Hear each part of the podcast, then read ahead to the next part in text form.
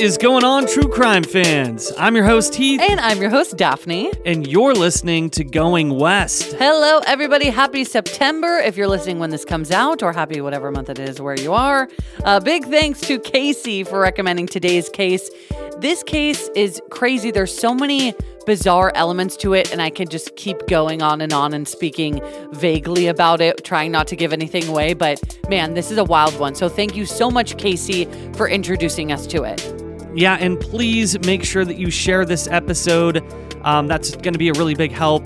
And also, if you do want to see photos from this case and all the other cases that we've covered thus far, all 337 of them, head on over to our socials. We're on Instagram at Going West Podcast, Twitter at Going West Pod, and we are also on Facebook. We have a discussion group and also just a regular page. But if you want to talk about these cases, the best way to do that is to go to the discussion group because, uh, yeah, people will be talking in the comments.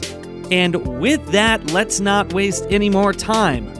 All right, guys, this is episode 337 of Going West, so let's get into it.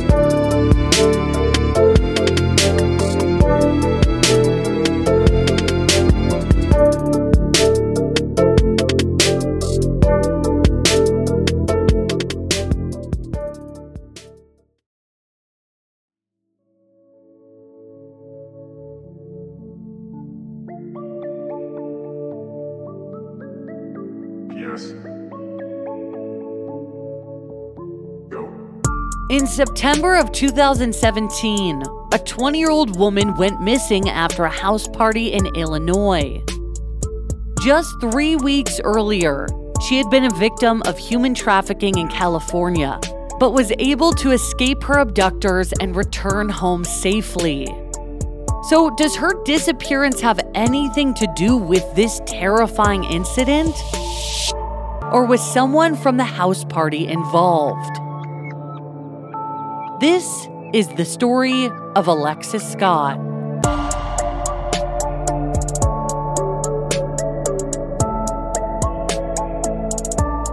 Alexis Camry Scott was born on May 20th, 1997, in Peoria, Illinois, which is about three hours southwest of Chicago, and it's situated along the Illinois River.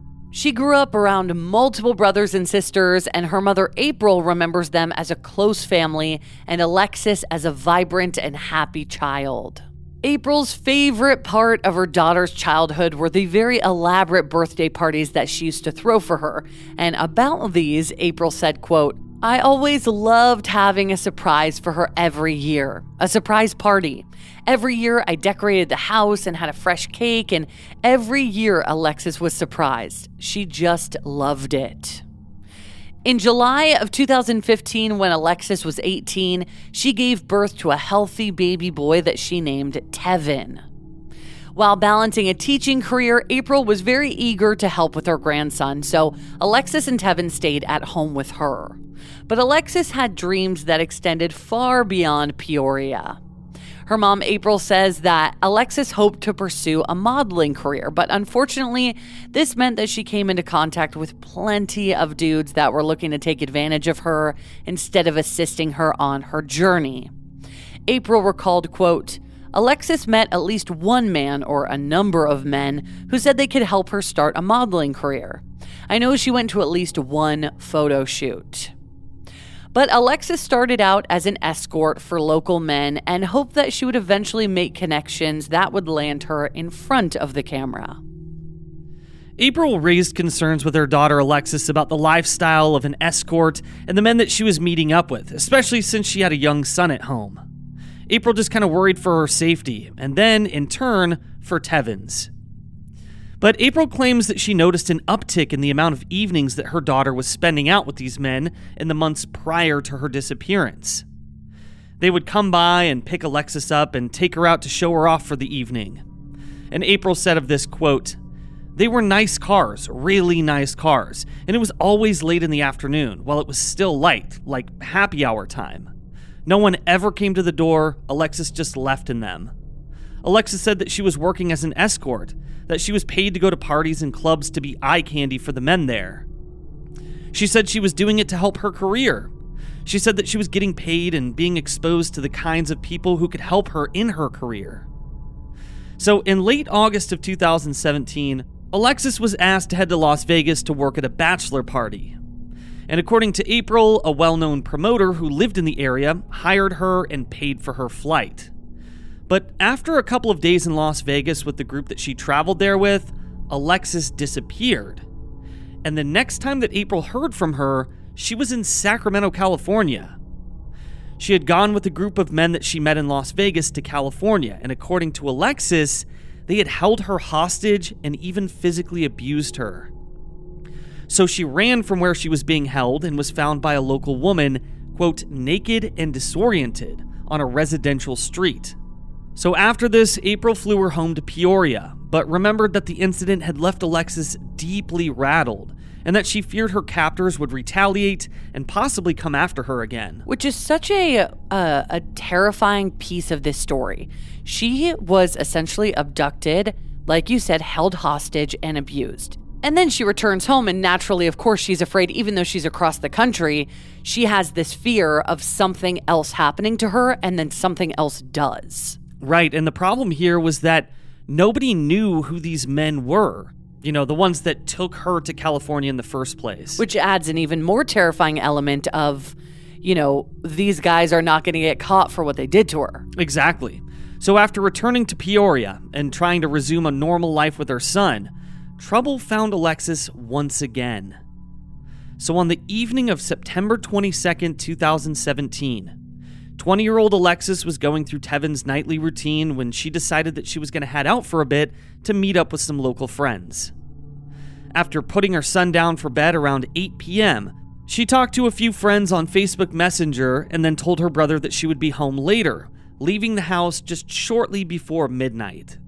Now, according to April, Alexis didn't share where she was going or who she was with, and she had either been picked up or ordered a rideshare to her destination, like an Uber, because her car was left at home. So she definitely didn't drive anywhere. The next morning, April was surprised when she didn't find her daughter in her room. So, Alexis was considered a night owl and she would frequently stay out late, sometimes even well into the early morning hours. And sometimes she just wound up staying the night with friends when she knew that her mom, April, was available to care for her son, Tevin. Like, she would never just go off and assume that April could watch Tevin. Like, there was always a prearranged thing. She wouldn't just be gone all night without a word. Right. But this night, that's exactly what happened. And this particular weekend, Alexis and her family had plans to do some different things together, and April had not expected her to be out so late. So at first, April was just very puzzled, but assumed that her daughter was staying with a friend and that she would be back soon. But April continued trying to get a hold of her, texting her numerous times without hearing back. And again, even though Alexis was definitely a social butterfly, she would let her mom know where she was and when she would be back home. And that was another part of this evening is that she didn't tell anybody where she was going or who she was going there with. April said, quote, usually if she goes to a party, she's back by sunrise. So I'm calling her and calling her all of Saturday and all of Sunday. Nothing. April called, texted, and even dropped in on some of Alexis's friends contacting anyone she thought may know her daughter's whereabouts, but she couldn't find any trace of her. On Monday, April ran into two of Alexis's friends while filling up at a gas station. So naturally, she asked if they had seen Alexis or knew where she had been. And one of the men had actually been with her early in the morning on the day that she disappeared, which was Saturday, September 23rd. But he claimed that they had gone their separate ways when Alexis decided that she wanted to go to this house party, and then he said that he had not seen her or heard from her since then because he did not go to this house party that she wanted to go to. Now, with the beginning of a new week and no word from her daughter, April turned to Alexis's social media. Alexis hadn't posted anything since early that Saturday morning, which is something that was incredibly rare for her. Like April remembers her daughter being very present and engaged on social media. She was active across multiple platforms and rarely missed a day or an occasion to post. According to April, quote, the silence is the worst part. Alexis loves her cell phone. She lived on social media. That's what scares me the most. Facebook, Snapchat, all the rest. Alexis was on all of it. She loves social media. There were times when we might go half a day without talking, but she would have called by now. She wouldn't just leave her son, and there was no way she would just stop using social media. When Wednesday came and there were still no posts, I knew something was wrong. So on Wednesday, September 27th, April contacted the Peoria Police Department and reported Alexis missing. And almost immediately, detectives caught wind that Alexis had attended a house party on the evening of Friday, September 22nd, one that she may not have come home from. One officer with the Peoria police reported, quote, we got information that she may have last been seen at this party, so that's what we have been trying to verify is whether or not it was her at the party. People that were at the party believe that she was at the party. So, after questioning multiple people, police traced the address back to the Carpenter family on West Richmond Avenue in Peoria. Investigators questioned members of the family and anyone who was known to have been in attendance that evening, people who were supposedly friends of Alexis. Their initial story was that Alexis arrived late, around 5 a.m., and then left on her own, likely on foot around 5:30 a.m. Which is kind of weird because if she showed up at 5 a.m. and then she just leaves like a half hour later, I guess that's possible, but it's just kind of weird. Well, this is an interesting part of the story because did she leave or did something happen to her and that's why nobody saw her after 5:30? Right, and I guess none of them claimed to have ever seen her again, but when surveillance footage from nearby homes and businesses did not support these claims, multiple people claimed to have been too drunk to offer a reliable timeline or account of Alexis's whereabouts that night. So they basically just claimed that hey, we were too drunk, we have no idea what time she she left. But that feels kind of convenient because they're like, oh yeah, we saw her at this time, and then we didn't see her after this time, and then police are like, well that's not true. That and doesn't then, match up. But then they're like, oh well, actually, I'm not sure. I was drunk, which Yeah. is which is fair. That might be true That- after all. that But- probably was true in the first place, and maybe they were just trying to come up with a timeline, but really didn't actually have one, or maybe they're lying. Well, and as we will see, it just feels like somebody at that party had to know something. Yeah, and the really sad thing here is that police never released any security camera footage, so we can't really be sure what it showed or what it didn't show. But according to those that were questioned, who were proving to be unreliable witnesses, Alexis arrived at 5 a.m. and texted the owner of the house that she was there. According to her cell phone data, her last text communication was at 5:08 a.m. and she's said to have left around 5:30 a.m., so 22 minutes later. So, in addition to questioning the party attendees and the residents of the house at which she was last seen, police searched vacant lots in the vicinity and even searched the banks of the Illinois River, which cuts through Peoria. Now, on the weekend following her disappearance, the community organized a search as well, and April described, quote, I feel like I'm in a nightmare that cannot possibly be my life. We have a search team for Alexis, and when the weather permits, we go out. We also have flyers and give them out, putting them up everywhere. We've definitely been pretty aggressive in how we're working it. We're following up on any lead that we can get, and if we get evidence that points us in the right direction, we're going to follow it. But none of these searches turned up any trace of Alexis. So frustrated, April added, quote, I just want to know where my daughter is. I'm not pointing fingers. I know it's a party, and I know kids do things at parties that we may not necessarily approve of. But right now, I just want to know where my daughter is. I want to know that she's okay. I need to know that she's safe, and I need some help. And that's another very frustrating aspect of this case. As we know, Alexis was 20 years old. The legal drinking age in Illinois and across the US is age 21. So if Alexis was there, we can assume that there were other people that were under the age of 21 who might have been participating in alcohol consumption as well, right?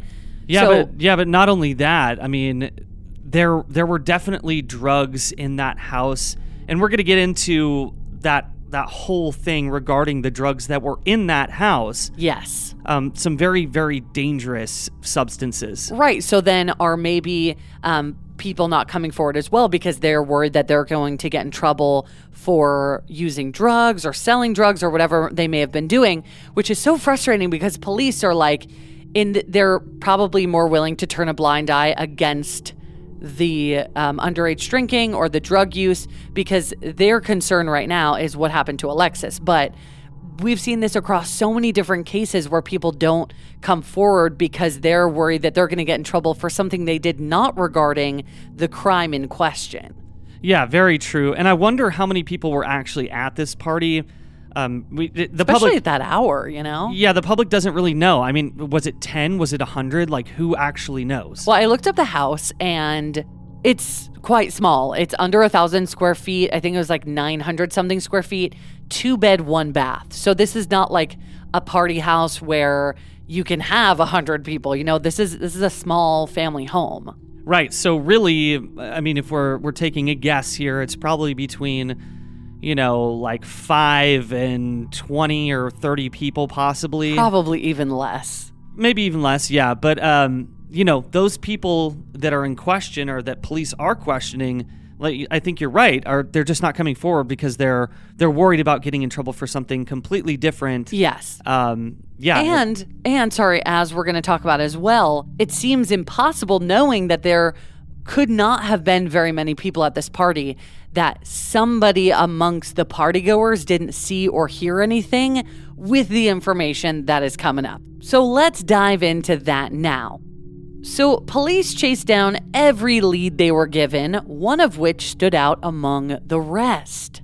Police received a tip from someone who had apparently been to the Carpenter residence on Richmond Street, where the party was held, later on Saturday, September 23rd during the day.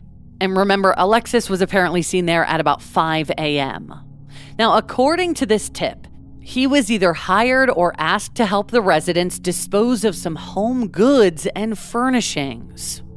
The family rented a U Haul for the day, and when this man arrived at the house and surveyed the U Haul, he noticed that the carpet and mattress apparently had blood on them, or what at least looked like blood, which there's not that many things that look like blood. So, this man was instructed to drive the U Haul filled with items about 30 minutes outside the city and then burn the contents of the truck. I mean, the real crazy part is that he was asked to drive 30 minutes outside of town. Like, there was probably a dump closer, but they're like, make sure you drive 30 minutes outside of town. Which to me, like, yeah, they're burning items. A lot of people burn trash and things like that. But the fact that they were telling him to drive outside of town uh, to an undisclosed area and then, then burn those items seems very suspicious to me. Well, also, of course, the fact that they apparently had blood on them or what looked like blood, which, again, on a carpet and a mattress, like tomato sauce, red wine, but these things don't actually look like blood. And they're on the mattress and the carpet. Like, what else would that be, right? And then, like you're saying, with driving outside the city, but then burning the contents. If you're hiring somebody to pick up your trash, like we've done that before, we have like a huge pile of card uh, cardboard boxes or an old couch or whatever. We hire a junk removal service to come to our house and pick it up. We've done that. Right. Are we like, oh yeah, by the way, when you like get to the destination, can you burn all this stuff? No. We're like, just take it out of our house and do what you will with it. So Yeah, the but- fact that they're like specifically burn it, why would somebody say that?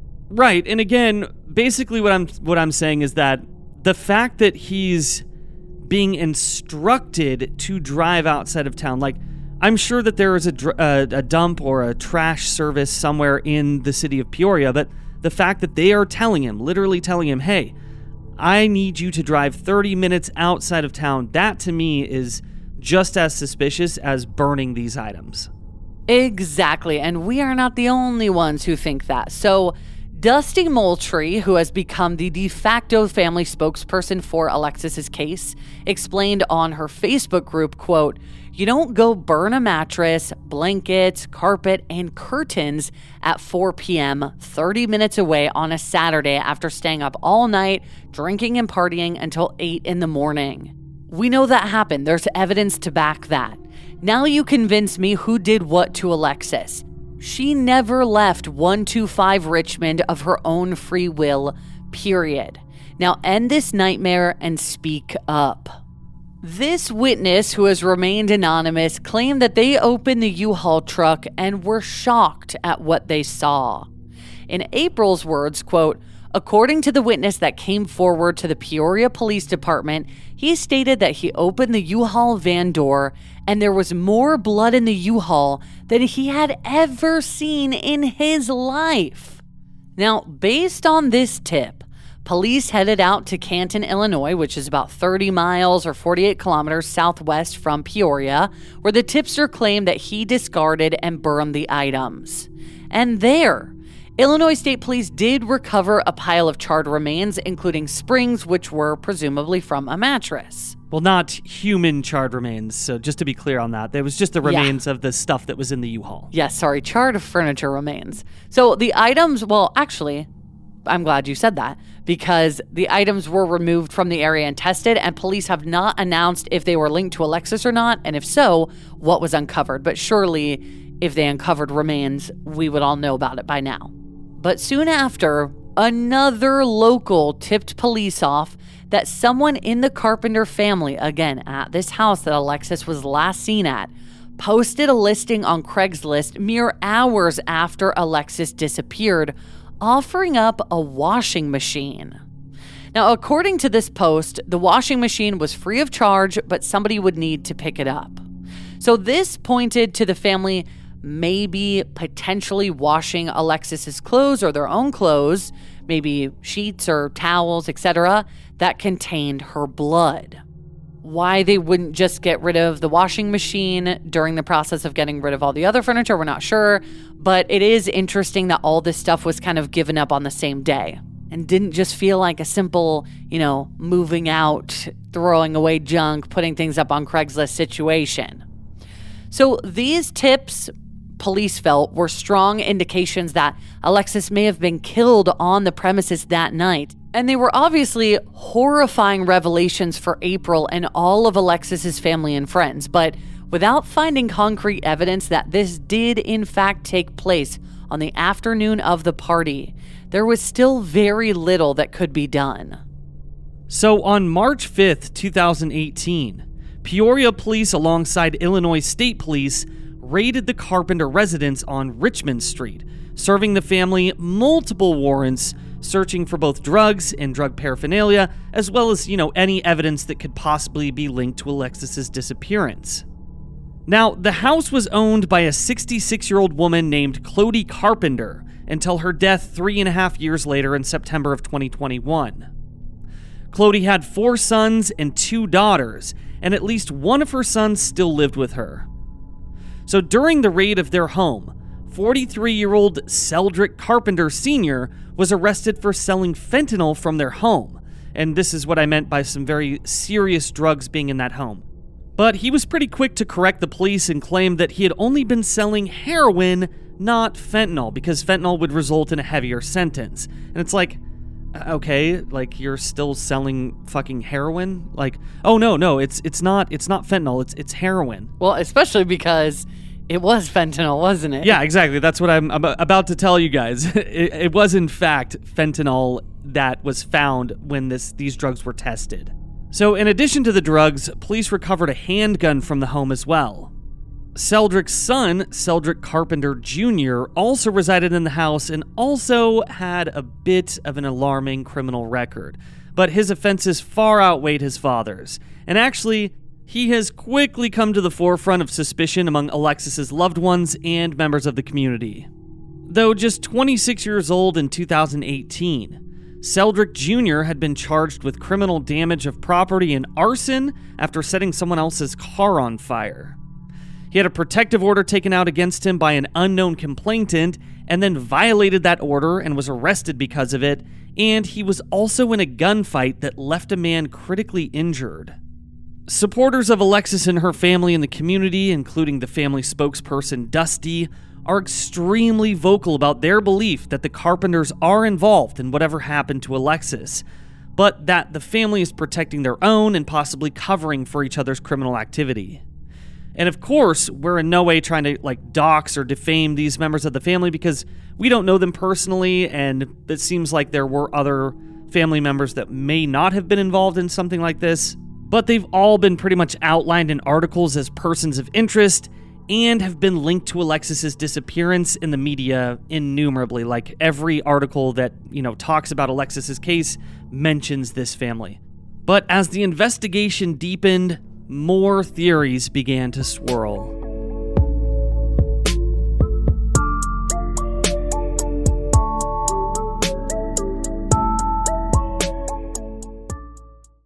If you thought the only way to get a more defined jawline with natural looking results was through surgery, think again.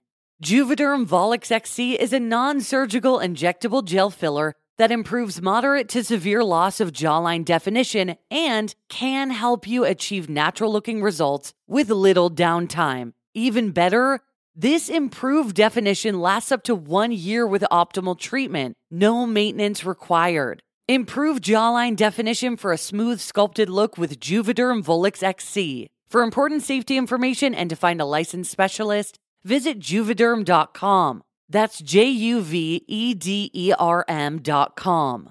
Not for people with severe allergic reactions, allergies to lidocaine, or the proteins used in Juvederm.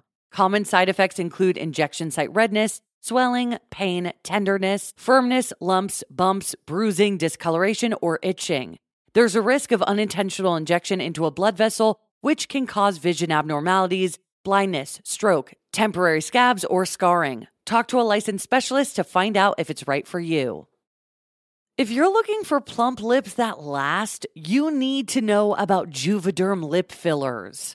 With Juvederm Volbella XC and Juvederm Ultra XC, your lip look, whether it's subtle or bold, can last up to one full year with optimal treatment and no additional maintenance. Find a licensed specialist and see if it's right for you at juvederm.com today. That's J U V E D E R M.com. Add fullness to lips in adults over 21 with Juvederm Volbella XC or Juvederm Ultra XC. Do not use if you have severe allergies or a history of severe allergic reactions, or if you are allergic to lidocaine or the proteins used in Juvederm. Tell your doctor if you have a history of scarring or taking medications that decrease the body's immune response or that can prolong bleeding.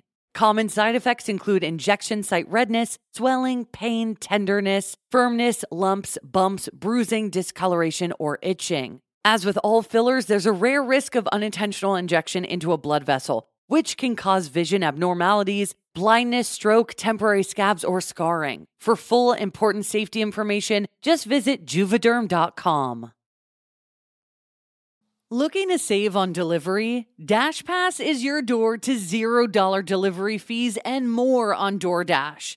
And right now, using code GOINGWEST24, you can get 50% off up to $10 value when you spend $12 or more after signing up for DashPass. Subject to change, terms apply. Daphne and I use DoorDash constantly to order lunch or dinner or even groceries. And that's why we love using our Dash Pass, because it's the most affordable way to get anything in your area delivered right to your door. I mean, come on. Dash Pass pays for itself in two orders on average, making delivery even more worth it. And that's why we use it so often. And it also gives you special access to exclusive promotions and member only menu items, all for just $9.99 a month. Get more from delivery for less. Sign up for Dash Pass today, only on DoorDash. Use code GOINGWEST24 to get 50% off up to a $10 value when you spend $12 or more after signing up for Dash Pass. Subject to change, terms apply.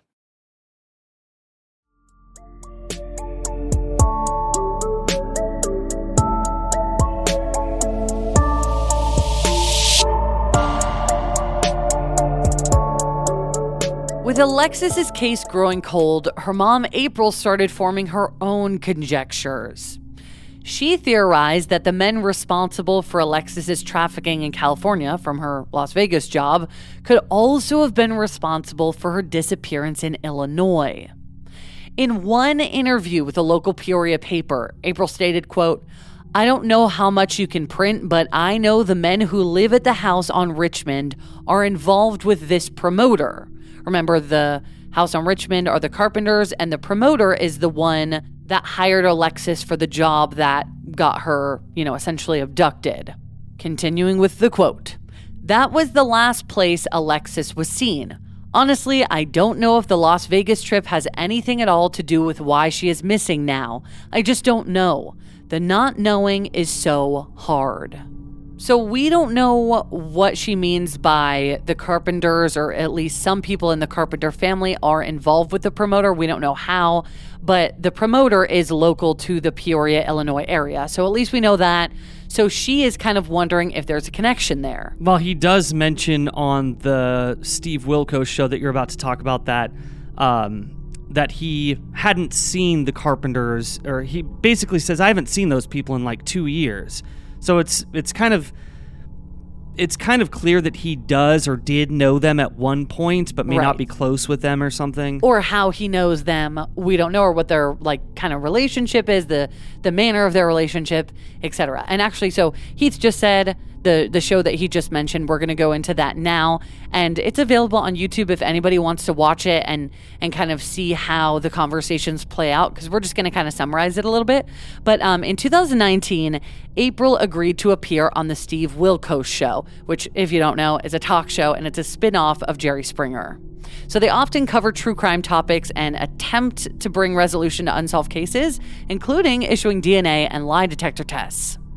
In May of 2019, April went on the Steve Wilkos show to defend her daughter and speak face to face with the man that she believes is responsible for her daughter's disappearance and likely demise. That would be Leland Jones, known professionally as Uncle Beats. Leland, who was the promoter who hired Alexis to go on the trip to Las Vegas during which she was trafficked, claimed that it was actually Alexis who initially reached out to him. Not that that really matters, but that's what he said. During the appearance on the show with April, which was moderated by host Steve, Leland claimed that the pair met on Facebook when Alexis reached out to him to introduce herself. According to Leland, she was working as a sex worker at the time, which we know, and was pulling in up to $3,000 a day. Leland explained to Steve that he had brought Alexis out to Las Vegas to work as an exotic dancer for a bachelor party that he was hosting. It was the weekend of a historic boxing match between Floyd Mayweather Jr. and Conor McGregor, so the city was packed, and Leland had a house for all of his friends and the dancers to stay in together. So Alexis apparently asked Leland if she could bring a friend, and Leland obliged, but only if this friend would pay for her own airline ticket. The girls argued that they didn't have a card to pay for the ticket with, as they primarily used cash, so Leland said that he would book the ticket himself and asked that Alexis and her friend reimburse him. But when they arrived in Las Vegas, they didn't have the money to do so, which kind of frustrated Leland, I guess. So he put the girls up in a house that he either rented for the weekend or owns, while he stayed in a condo closer to the strip. On the second day of the trip, one of the men also staying in the house for the weekend complained to Leland that he was missing $500 in cash and then blamed it on Alexis and her friend. So, as things took a turn for the worse, Leland purchased flights for Alexis and her friend to get back to Illinois the following day. But according to Leland, around the time that they were supposed to be departing Las Vegas to head back to Peoria, Alexis texted her friend that she was in Sacramento, California, which is over eight hours away from Las Vegas by car. So, as we said earlier, the details on how this scenario came to be are extremely murky, and it's unknown how the girls got separated and with whom Alexis was taken to California. So, fed up, Leland explained that he told the girls to figure it out themselves, that the tickets couldn't be changed, and that he was now unwilling to help them any further. The next time he heard about Alexis was a month or so later when the police called him hoping to talk to him about her disappearance. Leland says that they even stopped by the Rainstorm car wash, which was across the street from where Alexis disappeared, catching Leland while he was washing his car there. Leland did admit that he did know the Carpenters, but as I mentioned earlier, he said that he hadn't seen them in about two years. He maintained that he never talked to Alexis or her friend again after what happened in Vegas, and that he had nothing to do with her initial trafficking and abduction or her subsequent disappearance and possible murder. It is just so weird, though, that he knew the Carpenters and even admitted to knowing them, even though he claims that he didn't see them in a while, which is fair if that's true. Um, but then the fact that this all happened across the span of a little over a month, that Alexis was abducted and allegedly trafficked. And then I just say that because no one was ever charged. There was never any Yeah. kind of We don't know the full details. Exactly. And then the fact that she goes missing and her body is to this day never found. No trace of her is ever found. We know about the situation with the U Haul, with the carpenters. It feels a little far fetched to me to say, oh, Leland obviously reached out to the Carpenters and they threw a party and they invited Alexis all for this ruse to kill her. Like, it feels a little complicated, especially if Leland is claiming that he's not close with the Carpenters and hasn't seen them in years. Right. But it's weird still. It's it's just all feels really close. Yeah, it feels like there's some sort of like strange connection there, and maybe it was more freeform than that, and maybe we're just speculating too much. Maybe Leland actually has nothing to do with it at all. Um, but it, it does feel weird that that there's all these kind of like you know similarities and connections. Agreed. Well, when Steve questioned Leland about his criminal history while on air, Leland claimed that his only charges of anything were drug related. But April accused him of involvement and reminded him that he was a father himself, saying, quote, "What kind of man does that make you?"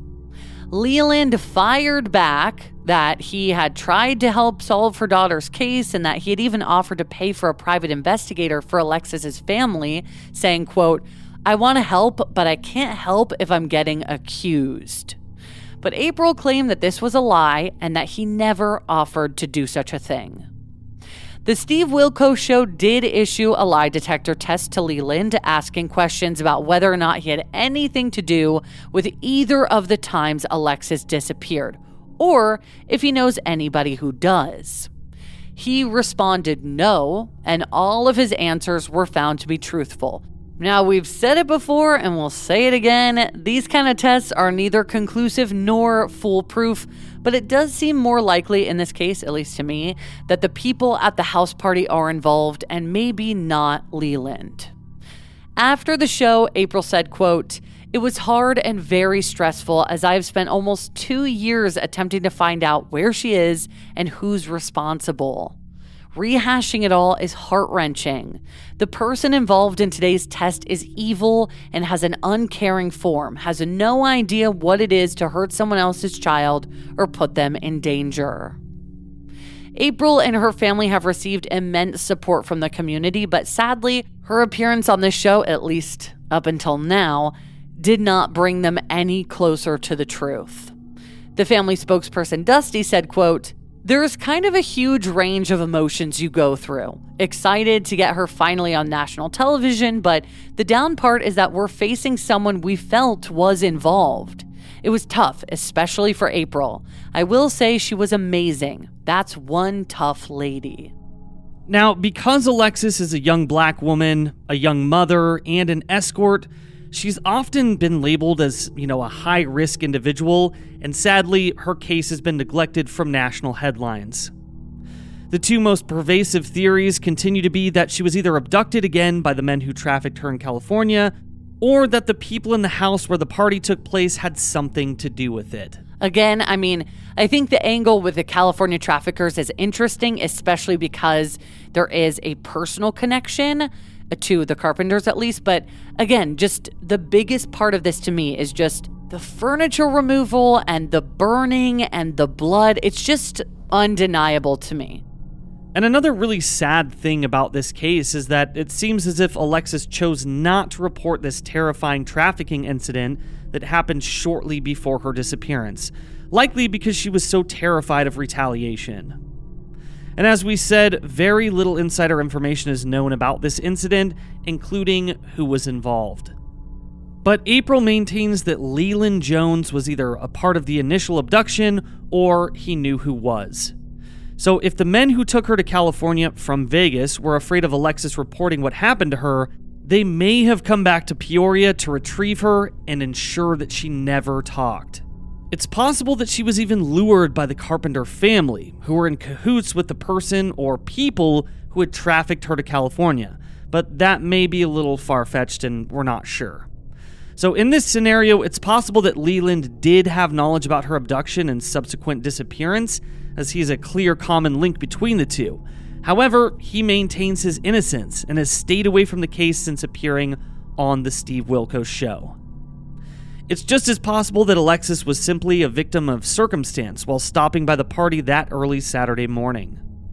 For example, based on what we know about the drug activity that was in this house, Alexis may have been caught in the crossfire of a drug deal gone wrong, and maybe the residents of the house chose to simply cover it up to protect themselves.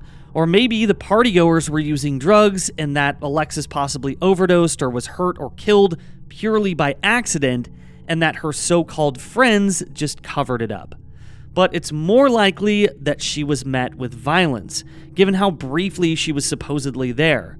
And then, of course, there's the supposed blood that was on the mattress and the removal of all of that furniture. Either way, it seems impossible that no one attending the party that night knows anything about what happened to Alexis.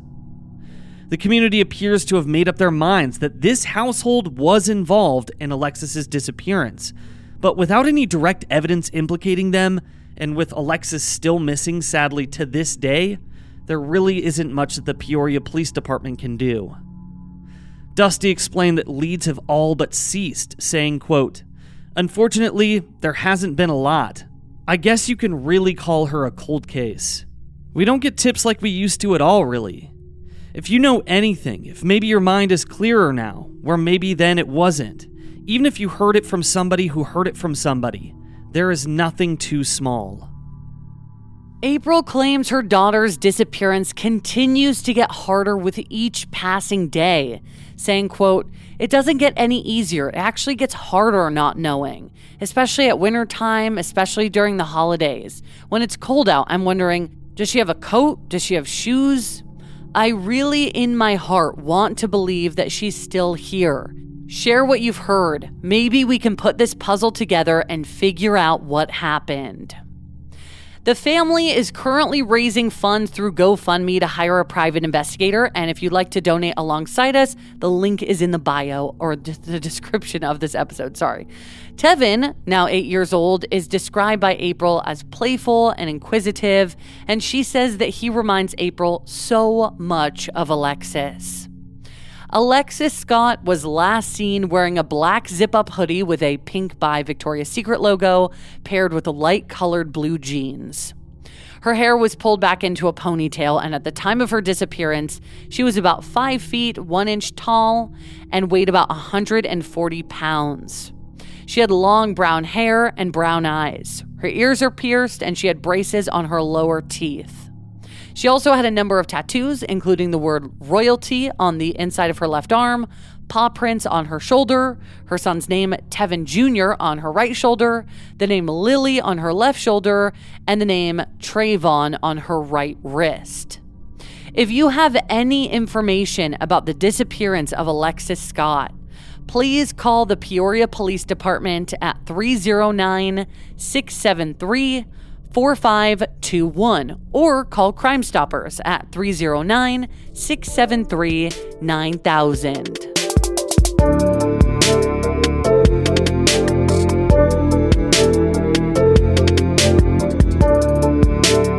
Thank you so much, everybody, for listening to this episode of Going West. Yes, thank you guys so much for listening to this episode. And on Friday, we'll have an all new case for you guys to dive into. God, this is just such a complicated story. Again, with the fact that she was trafficked and went missing a month before she went missing again and hasn't been seen since. And it's so clear that something happened to her. And I just can't get over the whole U-Haul thing and all the the charred remains that were found in the dump. Like it's just so disturbing that all of these clues are laid out and there's still no concrete answers as to what exactly happened to Alexis all these years later.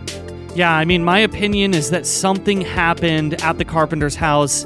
And really, that's, I think that's the most prevailing theory right now is that the people or somebody in that house was involved in her disappearance. I completely agree. And we are about to hit the five year anniversary this month, actually. So, not that much time has passed, I guess, on the, the grand scale. Of course, every day is so hard for her family, but there is still a chance that evidence can be found and that people can come forward because, you know, it's not too late. So please make sure that you share this episode. Again, like Heath said in the intro, if you want to hear, not hear, if you want to look at photos from this case and all the other cases we cover, head on over to our socials. We're on Instagram at Going West Podcast, Twitter at Going West Pod, and we're also on Facebook.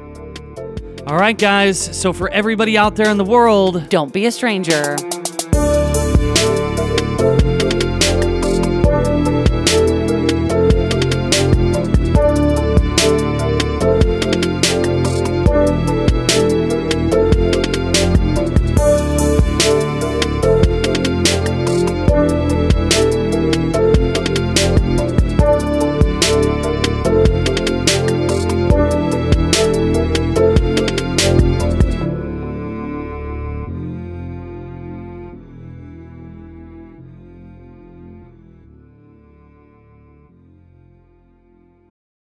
Without the ones like you, who work tirelessly to keep things running, everything would suddenly stop. Hospitals, factories, schools, and power plants, they all depend on you. No matter the weather, emergency, or time of day, you're the ones who get it done. At Grainger, we're here for you with professional grade industrial supplies. Count on real time product availability and fast delivery. Call clickgrainger.com or just stop by. Grainger for the ones who get it done.